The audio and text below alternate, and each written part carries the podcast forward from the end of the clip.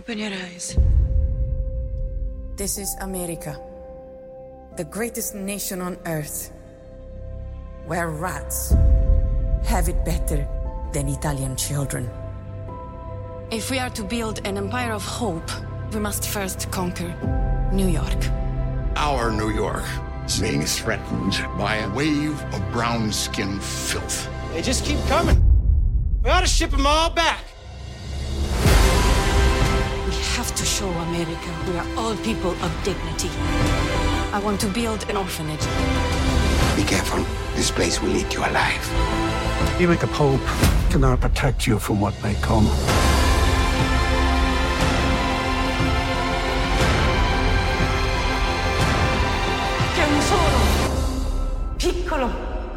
Gesto d'amore può cambiare ogni cosa. I am unashamed. What about you? So, yeah, the idea, Jase, is that we're going to basically lower the temperature of the planet by eating less red meat. That's it. That's what these scientists are. That's what the politicians say the scientists have said. So I just want you to get ready for that, because I figure that may change your diet plans kind of on what you normally eat. So yeah. I didn't know there was an Earth Day. I thought every day was Earth Day. Every day that you're on Earth, wouldn't that be Earth Day? I have an answer to his dilemma. Oh, perfect. I got Peter talking about it here. The day of the Lord will come like a thief. No. The heavens will disappear with a roar. The elements will be destroyed by fire, and the earth and everything in it would be laid bare, irregardless of cows passing gas. It'll all be gone. We ought to. Therefore, what kind of people ought you to be? This thing is fixing to leave here. You're not going to save it by cutting back on the meat. That day will bring about the destruction of the heavens by fire, and the elements will melt in the heat. It doesn't make a difference about the cow farts. But in keeping with his promise, we're looking forward to a new heaven and a new earth, the home of righteousness. So God's going to clean all this up for what you're trying to do through the cow meat. Don't eat the cow meat. Then, and now this is John the Apostle in the book of Revelation, Revelation 21. Listen to what, with the knowledge of what Peter said, listen to what John says. Then I saw, he's going to give you a picture of what Peter was describing. I mean, this ball of fire and the cosmos is no more, kind of like when God created it. Then I saw, John said, and he sees a picture of what Peter said, of a new heaven and a new earth. Here's what it's going to be like, what Peter was referring to. The first heaven and the first earth had passed away. Peter told you how in 2 Peter 3. There was no longer any sea, no more water. I saw the holy city, the new Jerusalem, that's us, coming down out of heaven from God, prepared as a bride beautifully dressed for her husband. I heard a loud voice from the throne saying, now the dwelling of God is with men. Boy, what a new heaven and a new earth. And he will live with them. They'll be his people.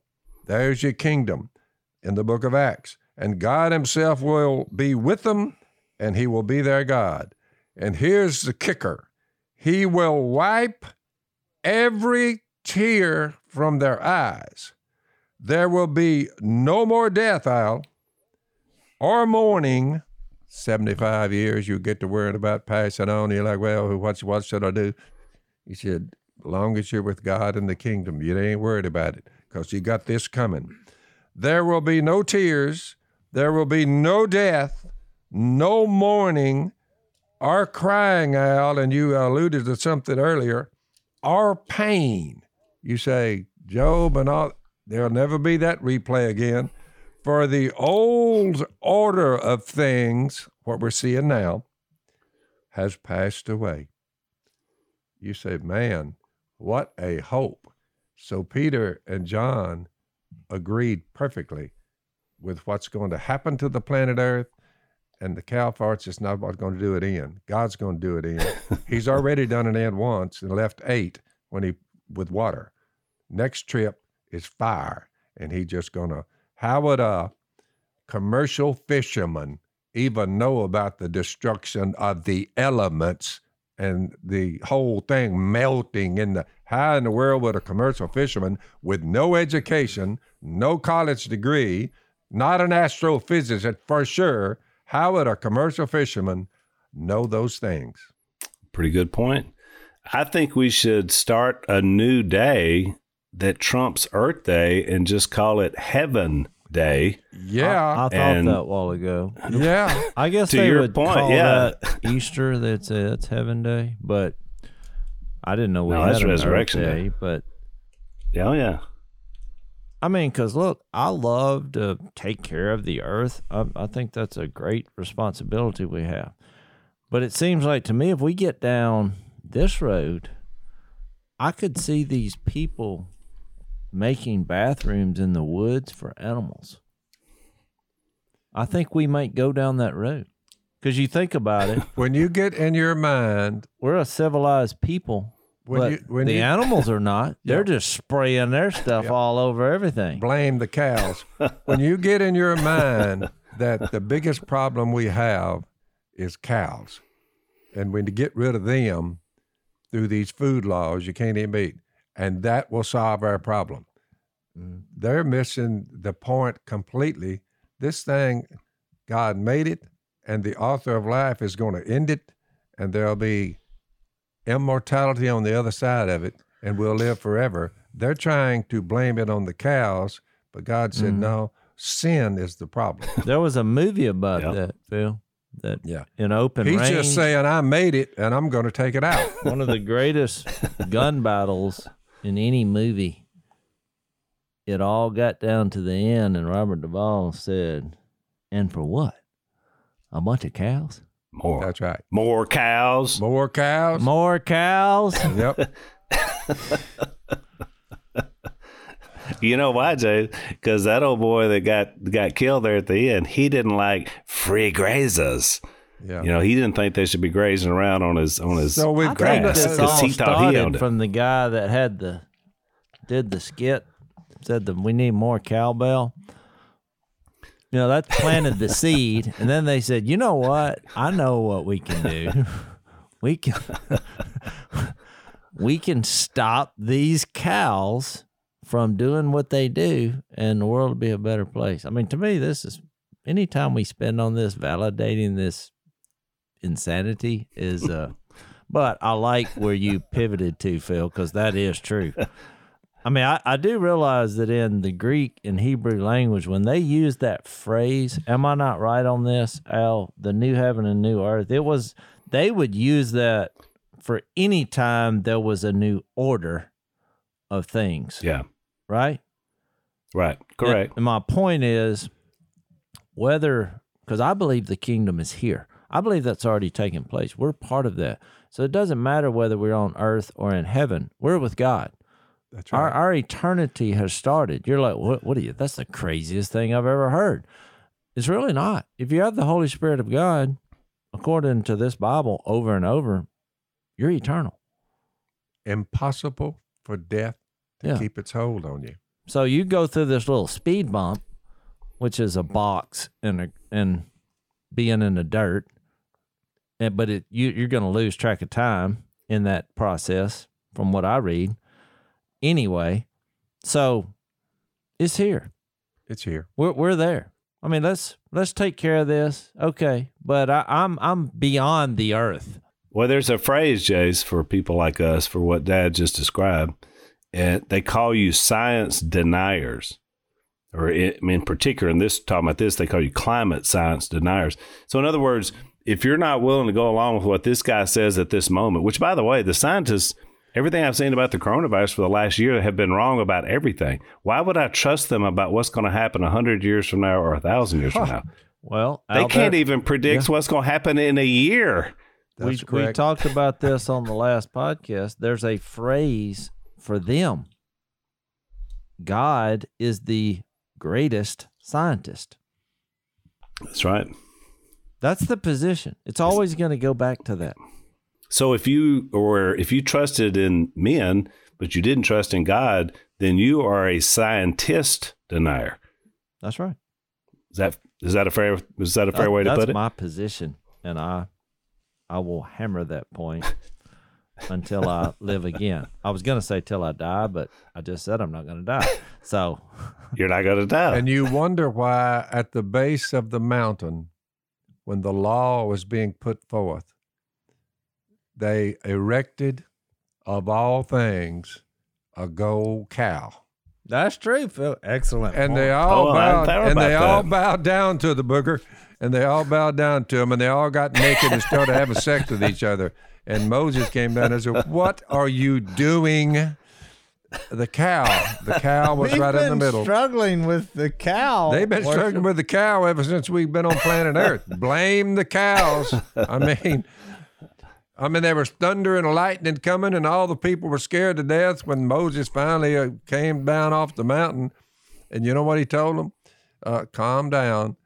God is just trying to scare you so you'll quit sinning. Well, it didn't work, Al. The law didn't do it. It didn't do it because not one of them kept it. And they were bowing down to the cow in the middle of it. Is that amazing or what? But your dad, you know what was ironic about the Israelites at the mountain was that the whole time they were getting there, and then the whole time after they left there, which the law was given, but they wanted to go back to Egypt and go back under slavery because their freedom wasn't what they thought it was going to be, and to trust in God. So it was kind of ironic that people would want to put themselves under slavery instead of being free. And that's kind of what this whole mindset is today. Why would you do that? When someone from the government says who really needs, you just need to stop them right there. Why do people want to limit other people? Yeah, you wouldn't think the human race would get to this point, Romans 1:22, although they claimed to be wise, they became fools and exchanged the glory of the immortal God for images made to look like mortal man, birds, and animals and reptiles. You say, do what? And he gives them over because of that to their sinful desires, to sexual impurity for the degrading of their bodies one another. That's us. Yep. That's us. Yeah. It's just as clear as it is the nose on your face.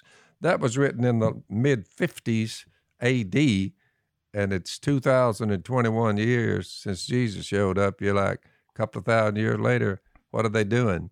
They're doing the same thing they've always done.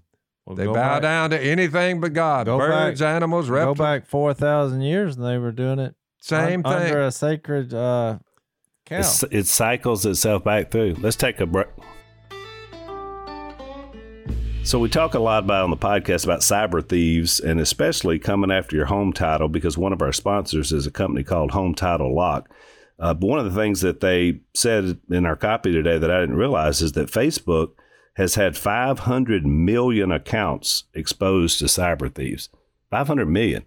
And, now it's getting so much easier for these thieves to hack in and out of people's information. Well, they write me all the time how they got scammed. These people lost their money by from cyber thieves, the old marijuana oil. Something on the internet, right? They get fleeced, and they want me to do something about it. That's what they do. So we don't want you to lose your home title, so there is something you can do about that. You go to HomeTitleLock.com, register your address, make sure you still own your home, then you sign up for 30 free days of protection that they're going to let you get started with. So that's HomeTitleLock.com. Use the promo code radio, HomeTitleLock.com, promo code radio, and get some security for your home title.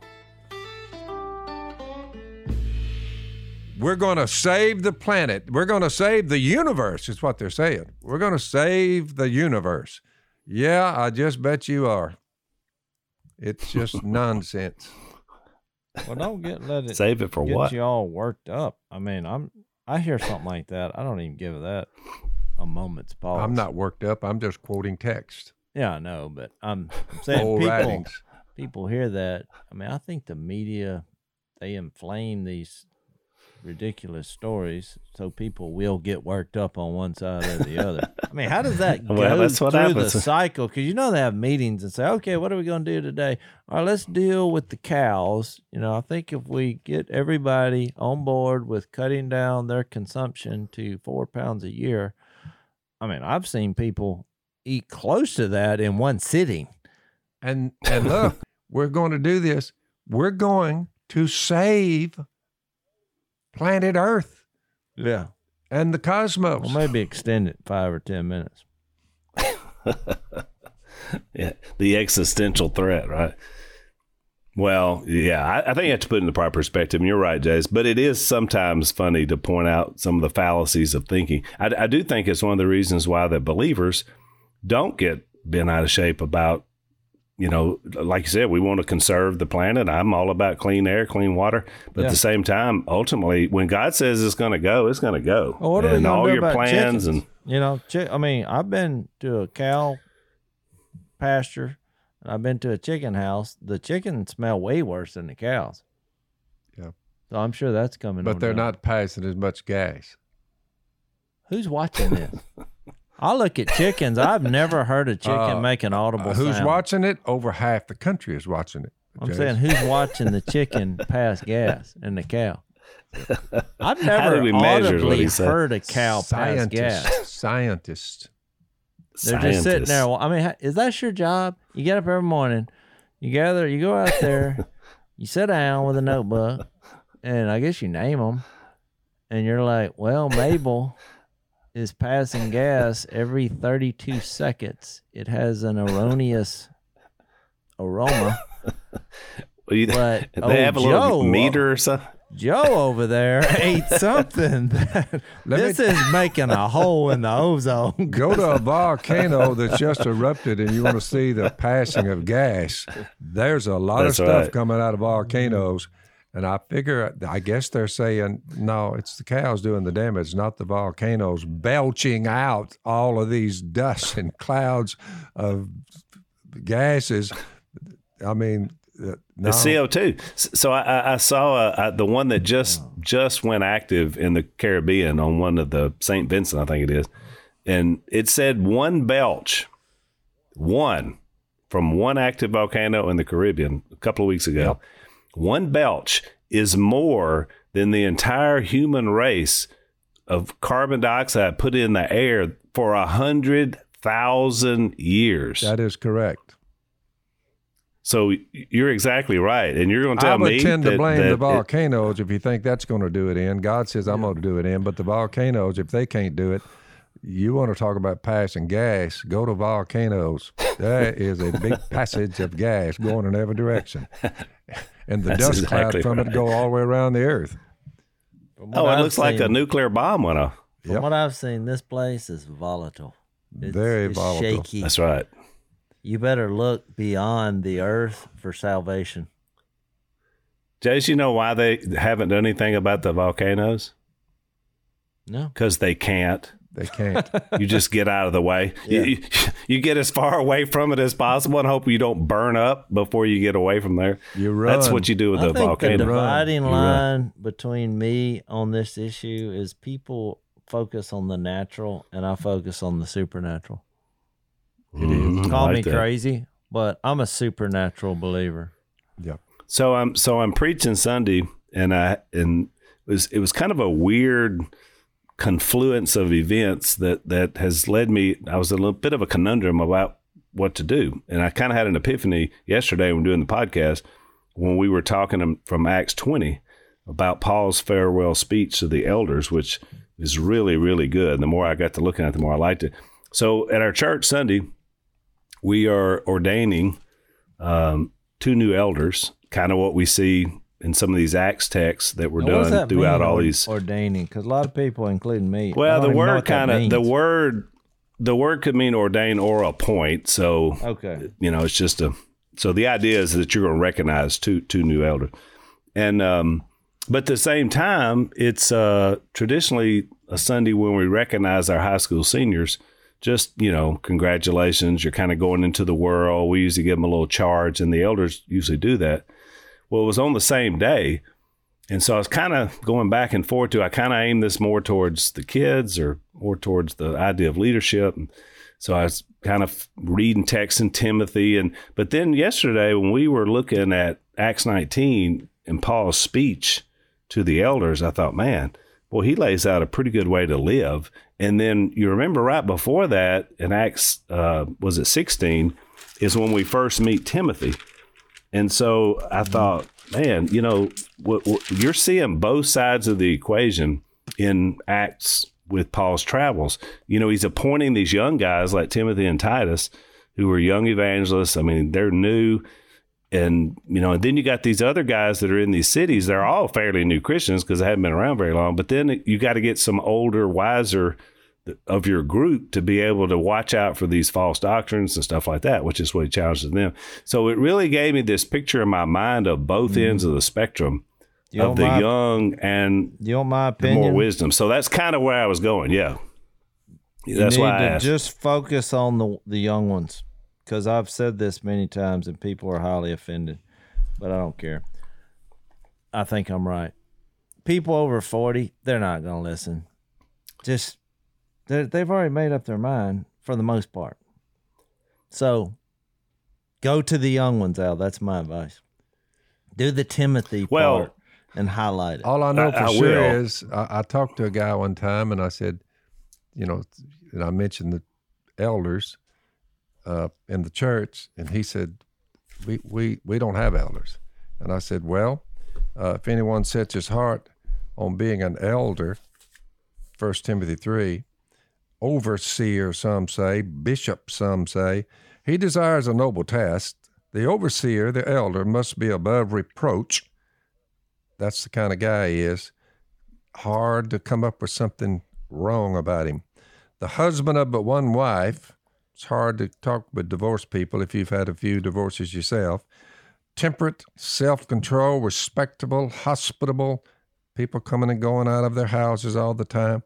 Able to teach, must know his Bible. Not given to much wine. Someone says, well, wait a minute now, not given to much wine. That means he can't drink. No, he just can't drink very much. You say, well, how much is not much? It's not much. Not given to much wine, not violent, not gentle. I mean, but gentle, not violent, but gentle. If he's got a temper, yeah, he's out. Not quarrelsome. If he's bad about getting in the quarrel, he's out. Lover of money, cull him. He's not a one. He must manage his own family well, and see that his children obey him with proper respect. If anyone doesn't know how to manage his own family, how can he take care of God's church? So you say, you mean this goes down to your children, and if they're belligerent and being hard to live with, you're out. He must not be a recent convert, makes sense, or he may become conceited and fall under the same judgment as the devil. He must also have a good reputation, look out, with outsiders, the unsaved, so that he will not fall into disgrace until the devil's trap. And by the way, the deacons are then mentioned. So therefore, it's pretty simple. Deacons, they can't be given much wine either, not pursuing dishonest gain. If he's slicking people out of their money, he's out. And they must keep hold of the deep truth of the faith and their conscience. And the bottom line is their wives should be the same way. So you look at those, Al, they're there for a reason. And going back to your statement about in the book of Acts, they began to, in the kingdom of God, you see the beginnings of the structure of how the kingdom of God operates. And it includes elders and deacons, because I'm reading what elders and deacons, what kind of people they are. Yeah. So this whole thing about, well, nobody can make it because everybody's a sinner. Granted, everybody else. That's what I thought when you were reading. I was like, you know, from people that have never heard that, they're like, well, you pretty much just weeded out the entire population. Well, the guy I read to, he says, we don't have them. And then I read this to him. He said, you have just read why we don't have them. He said, we don't have anybody like that around here. And I was going to clarify. Hang on, Jase. Let's take a break. So Jase, one of our mutual friends, well, I guess all of us, but you and I were closer to him, is our old buddy Trent, who used to be our main preacher at WFR. And he's also a counselor. And, you know, we're going to try to have him on the podcast. We've been talking about getting him on. He's just a wonderful person, very talented. And, you know, he was struggling back and forth with whether to preach or whether to counsel because he was really good at both. And he finally picked counseling because he started a counseling center out in Colorado Springs. But Trent and I spent a lot of conversations about the need to have someone available for counseling for people. And I'm a big believer in it. One of our sponsors is a group called Faithful Counseling. And they've got a whole list of things that you may be having some struggles with that they can help you out with some really good counsel. There's faith-based Christian counseling, which is very important to be able to go to. So if you want to check these guys out, you have a need, you're not able to get past it, or maybe, someone in your church hasn't been, able to help you get there, go to faithfulcounseling.com/unashamed. Our listeners are going to get 10% off your first month. Which is a blessing. So it's faithfulcounseling.com/unashamed. Check these guys out and get some help if you need it. I was going to clarify. I mean, I was kind of joking about people over 40 not listening, but it is a general truth. But I think what happens is these young people are your energy, are the lifeblood of the church. They're more open to hearing Jesus, and they should be out there just running wide open. And obviously the elders and the leadership should be helping mentor and help the situations that arise that gets difficult. Because if you're out actively sharing Jesus, especially on college campuses these days, there's a lot of things that come up that you need advice in. And ultimately, you need some wisdom from people who have been there, who are solid. That's why the children are mentioned, because he and his wife have to raise their children to be like this. They just don't get this coming out of the thin air. There's a structure involved, a way of life handed down from the parents to the children. And when you see a family unit that has there's no belligerence and drunkenness and all these things that's mentioned right here, you put that all together and you say, And what's happened to America is we're running short of that type structure inside the homes. Well, when that meets the kingdom of God, there's a little friction there, because you have to find the right men. Out of all the people on earth, your locale, you have to come up with men and women, their wives, who are like this. I mean, it's pretty tough out. Well, I think the thing that helped me with the Acts comparison was that, here's Timothy and then Titus later. These are younger men who now are taking the reins, because Paul and Barnabas and Silas had been traveling through, starting these churches, appointing these elders, but he's about to go. I mean, we know he's supposed to go to Rome, and he's not coming back. So it's a challenge really to the next generation. And that's one of the, I think that's my challenge that I'm going to center on. And Jase, I was thinking, so many in 1st and 2nd Timothy, but at the start of 2nd Timothy chapter 1, Paul makes a very personal, like passionate plead to Timothy. And I think this is going to be a great challenge. I thank God whom I serve as my forefathers did, with a clear conscience. I love that. As night and day, I constantly remember you, meaning Timothy, in my prayers, recalling your tears of joy. I long to see you so that I may be filled with joy. I have been reminded of your sincere faith, which first lived in your mother Lois, and in your mother Eunice, your grandmother Lois and mother Eunice. There's that background. And I am persuaded. That was that background. That's it. I was going to say what's unique about Timothy is, I believe the reason, obviously he had the faith of his mother and grandmother, and they were Jews, as we know. But, he was also the perfect fit for this new hybrid church, because his father was a Greek. So I don't think it's any accident that Paul saw something in him. Other people would say, a lot of Jewish people said, well, you can't have a half-breed person trying to tell us what to do. But he was actually the perfect one, because he's bringing together and tearing down the wall of hostility between Greek and Jew. And what people need to understand, our listeners, you say, well, how How are they selected? Well, the congregation, their names is put before the congregation, and the congregation says, points to this one and that one and the other one, and they said, these are the guys that we're putting up to be ordained, like you mentioned a while ago, Jase, as elders. And I guess it'd be a good time to let people know. We haven't ever said this, I don't believe, but Al, you and I are elders. I've been there. I'm the oldest one at our congregation. I'm the oldest one standing. You are the senior statesman. I started as the youngest one, but years passed by, and I looked up, and all the older heads have departed to be with God, and I'm looking around saying, whoa, I used to be the youngest elder, now I'm the oldest. So it's quite the it's quite the trip, you know. But they're just volunteer leaders that are trying to help people, servants. That's correct. Help people get to heaven, and while they're here on the earth, give them mentoring and advice. But I think some preach, and their livelihood comes from the church. In mine and Al's case, we're both elders, but we do what we do without payment. We don't. Yeah, we volunteer. You don't have to pay these people. In other words, some are evangelists, and some, you know, like Kellett and some of them, you know, and they make their living from the brothers. But you and I, Al, are not that way.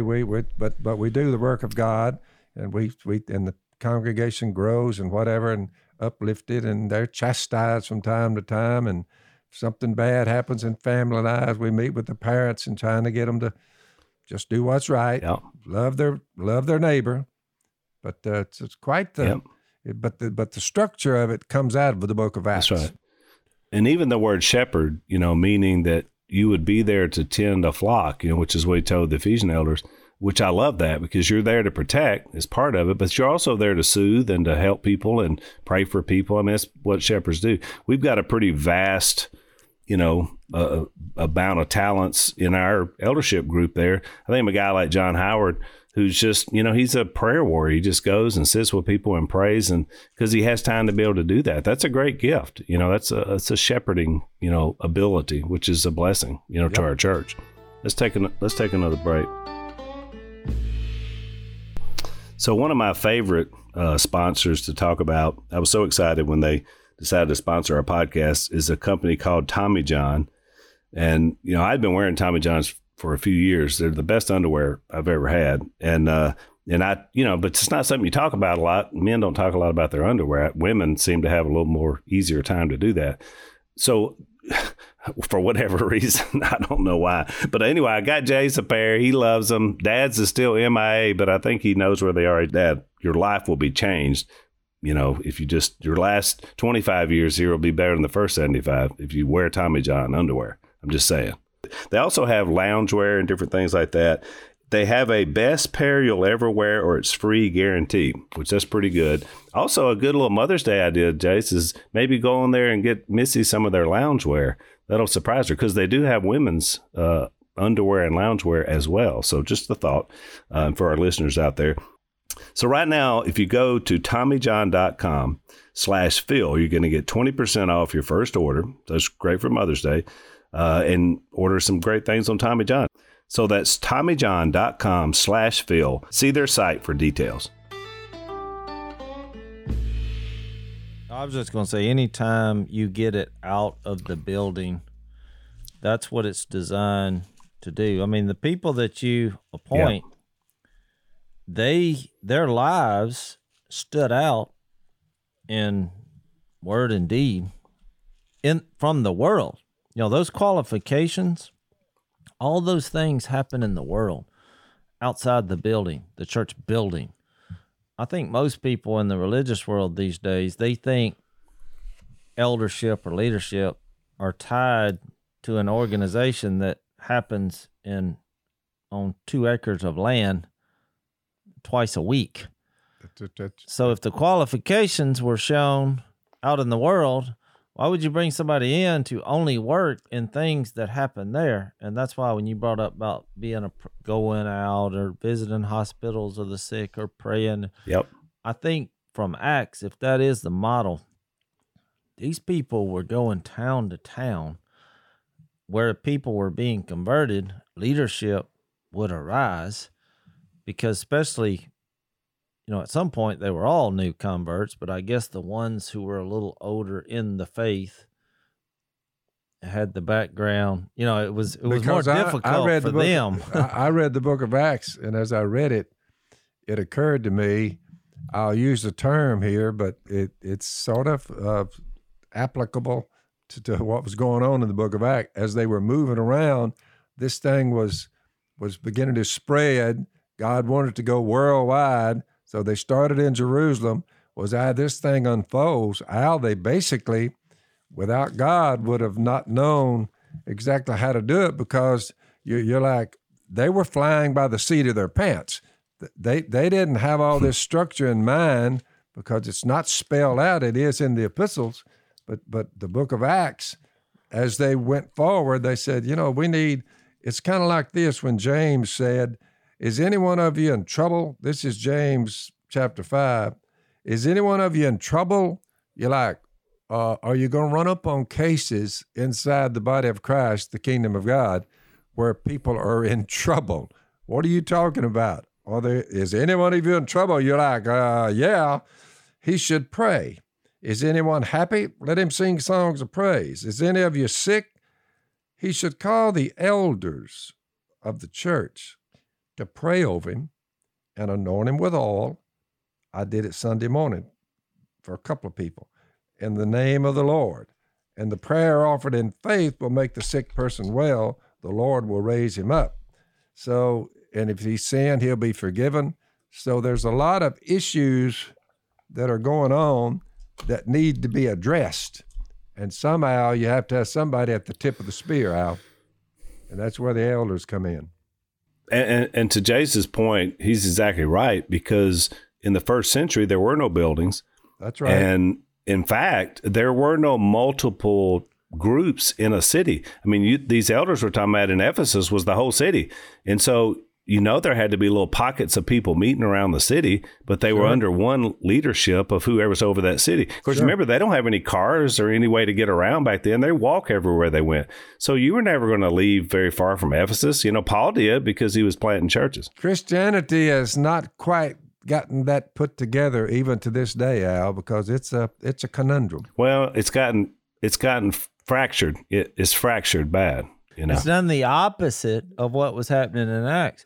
You know what's interesting? If you go some of the more obscure verses that people don't read, I mean, we're fixed to study Romans, I guess. But in Romans 16, the last chapter, Paul just lays out all these encouraging greetings. He's like where the kingdom was located. No. Well, yeah, he was like, greet, and he starts off with a woman, you know, from the church of wherever. Well, it wasn't a building, you know, and it's like, and he's like being real respectful. He's like, I ask you to receive her in the Lord in a way worthy of the saints, and give her any help she may need, because she's been a great help to many people, including me. I mean, she stood out in that community. So it was a loose, very loose structure. Yeah, because then he says next is like, greet Priscilla and Aquila, who we've already went over. He's like, they're my partners and the church that meets at their house. Then he brings up another person. Then I want greet Mary, who worked very hard. And then he brings up in verse 7 two people I can't pronounce, but he says, my relatives who have been in prison with me, they are outstanding among the apostles. And he's like, greet this worker and that worker. And he gets down to the end, and in this household, greet that church. And then he brings up two more women who work very hard, and another woman who has worked hard in the Lord. I mean, it goes on and on and on, and you get a different picture. He's giving you a picture. These leaders are arising from these communities, and they're meeting in multiple homes, and some of them are in prison, and they're doing this and they're doing that. And so their job was more what? They were getting Jesus out to the community, despite fierce persecution. Yep. And look, and a very corrupt government, which is not a whole lot different than what we have going on today. Pretty well the same. The sermon, you know, we had Sunday was Tommy Al preached, who's an elder, But he preached, you know, he had corrupt government first. Then he had, let's see if I can remember this.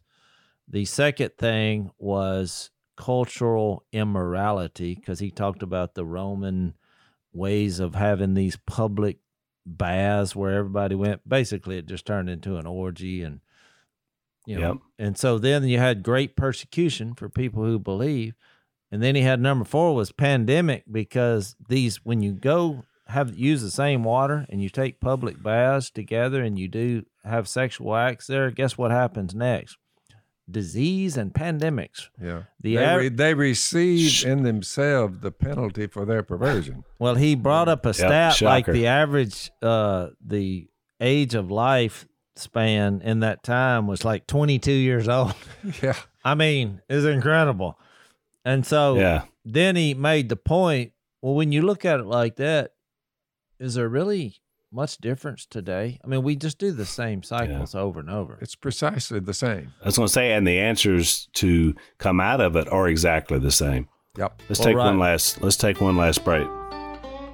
The standoff at the border is heating up between Texas Governor Greg Abbott and the federal government. Politicians will never let a crisis go to waste. We have been invaded. The crisis is being used by Republicans as a photo op, by the Democrats to expand their voting base. More than 85% of everybody reaching the border is coming in. That's the definition of an open border. Just down the road, you can get in, no problem, no Humvees, no armed guards. What people don't realize is there's a way around everything. The Blaze Originals team traveled to the Texas border, ground zero of the most controversial news story of 2024. With some experts estimating over 4 million border crossings in 2023 alone, we embedded with the Take Our Border Back convoy to investigate. What if the entire narrative you thought you knew was a lie? Go watch the real story of Texas versus the feds and how the elites use the border crisis against us by visiting realbordercrisis.com and use code TEXAS for $30 off an annual subscription to Blaze TV. Well, in his sermon, he had shared that go into all the world and preach Jesus, which is what they were doing, but they were doing it in their communities, and the leadership was coming forth from, I guess, people that were first converted. You know, as this went along, they were more mature. We need more community-type Christianity instead of boards and wood and steeples. And house churches, when did that fall out of favor? I mean, if you want to be biblical, because there's a dynamic when you meet in a house because first of all, you invite the neighbors easily. They gather up and you have a meal. It's just more comfortable. And it's hard for persecution to be as great when you're operating, because you're basically in your home, and it's a little protection to that, because it doesn't have a tall steeple on it to tell everybody who you are, because you go to Red China and the brothers over there, trust me when I tell you, they don't build big church buildings over there, and everybody goes down in there one time a week. Oh, the Chinese would know where you were and eradicate that quickly. Well, we're headed that way in America. So, you know, beating your homes, that's the last stronghold. Like I was telling you, I'll give you the example of my experiences last night. Lisa and I have been walking around this neighborhood and meeting neighbors on the yard. Had another conversation with an Aussie implant from Australia to here. We talked about an hour yesterday. And every one of them so far, when I mentioned that we're going to have a little community spiritual group, that's what I'm calling it. It's no church. It's just a community spiritual group. We all live on the same street. And every one of them has said, I'll be there. Where are we going to meet? At your house, by the pool? I said, we may just meet by the pool. We're down here by the water.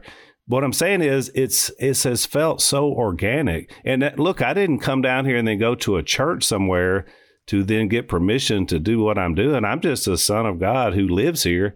And already we've had prayer for people in the community. And I mean, it hadn't even got going, and yet it's got going, because you're willing to be open to it. Yeah, to get back to Tommy's sermon, his practical application was, he came from 1 Peter 3:15, which is that always set apart Christ as Lord, always be prepared to give an answer to everyone who asks you to give the reason for the hope that you have, but do this with gentleness and respect. So he had these 3 points, which were real simple. It was like, you have hope, because if you don't, you can't live hope in Jesus if you don't have it.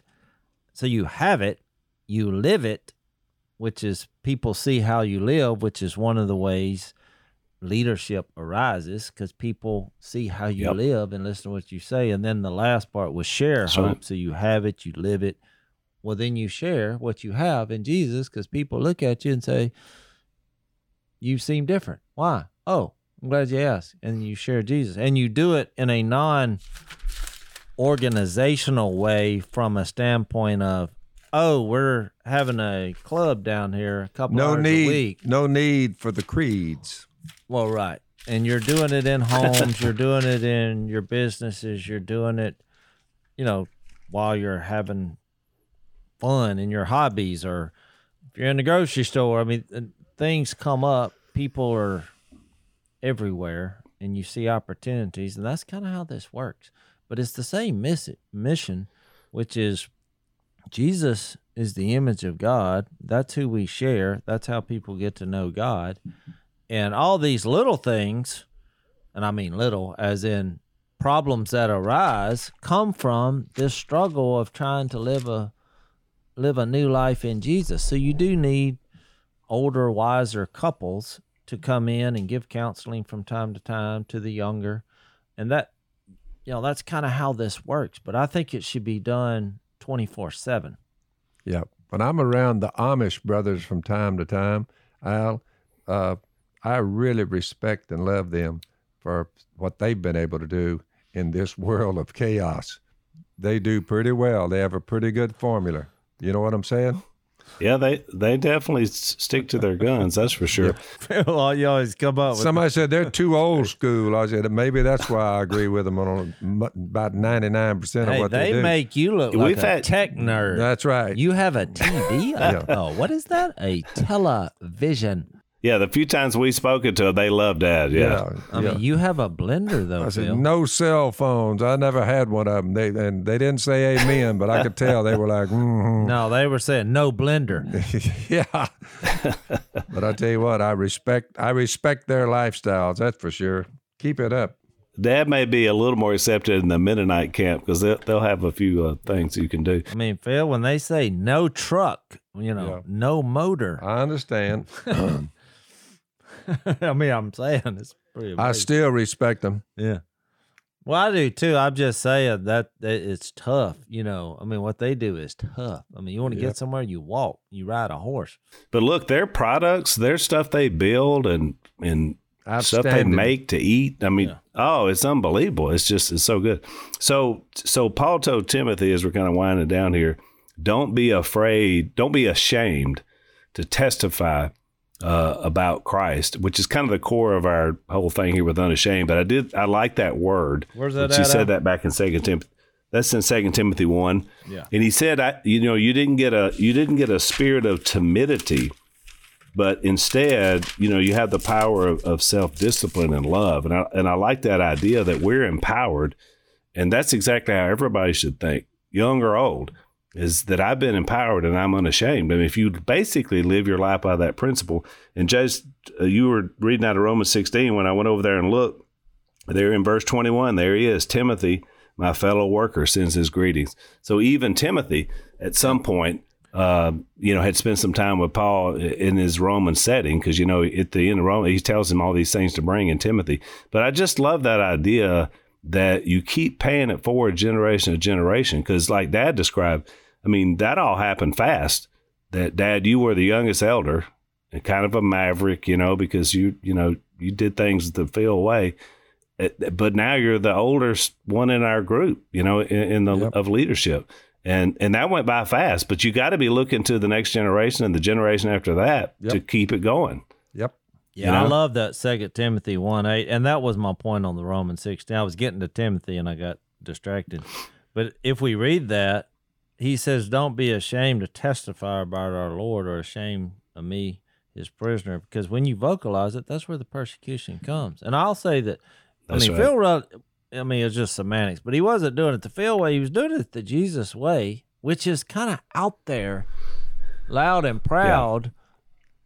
wherever you're at. I mean, that's what causes the stir, good and bad, when that's you right. go public, when you kind of get out of the building, the four walls, and go out into the world.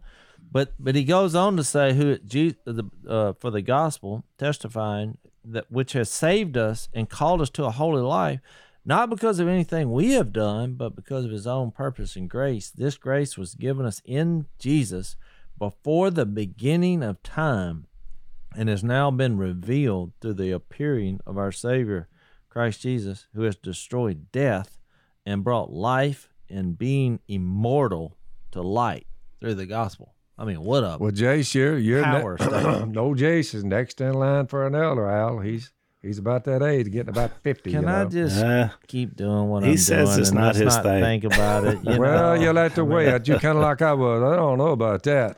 When they first asked me about it, way back.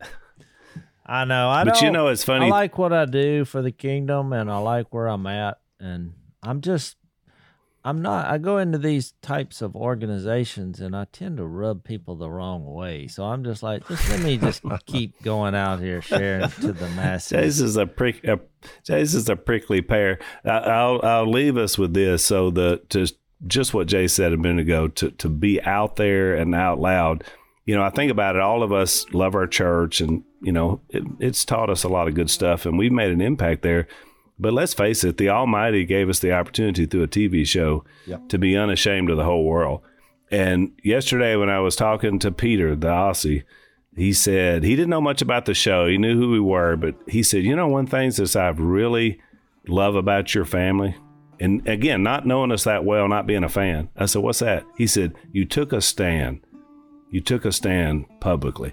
And that's what we need more of. And I thought, you know, out of all the things he could have told me yesterday, that was probably the greatest compliment, that he recognized that we're unashamed, because we are. So that's the way we want to live. Thanks for listening to the Unashamed Podcast. Help us out by rating us on iTunes. And don't miss an episode by subscribing on YouTube. And be sure to click that little bell to get notified about new episodes. And for even more content that you won't get anywhere else, subscribe to Blaze TV at blazetv.com/unashamed.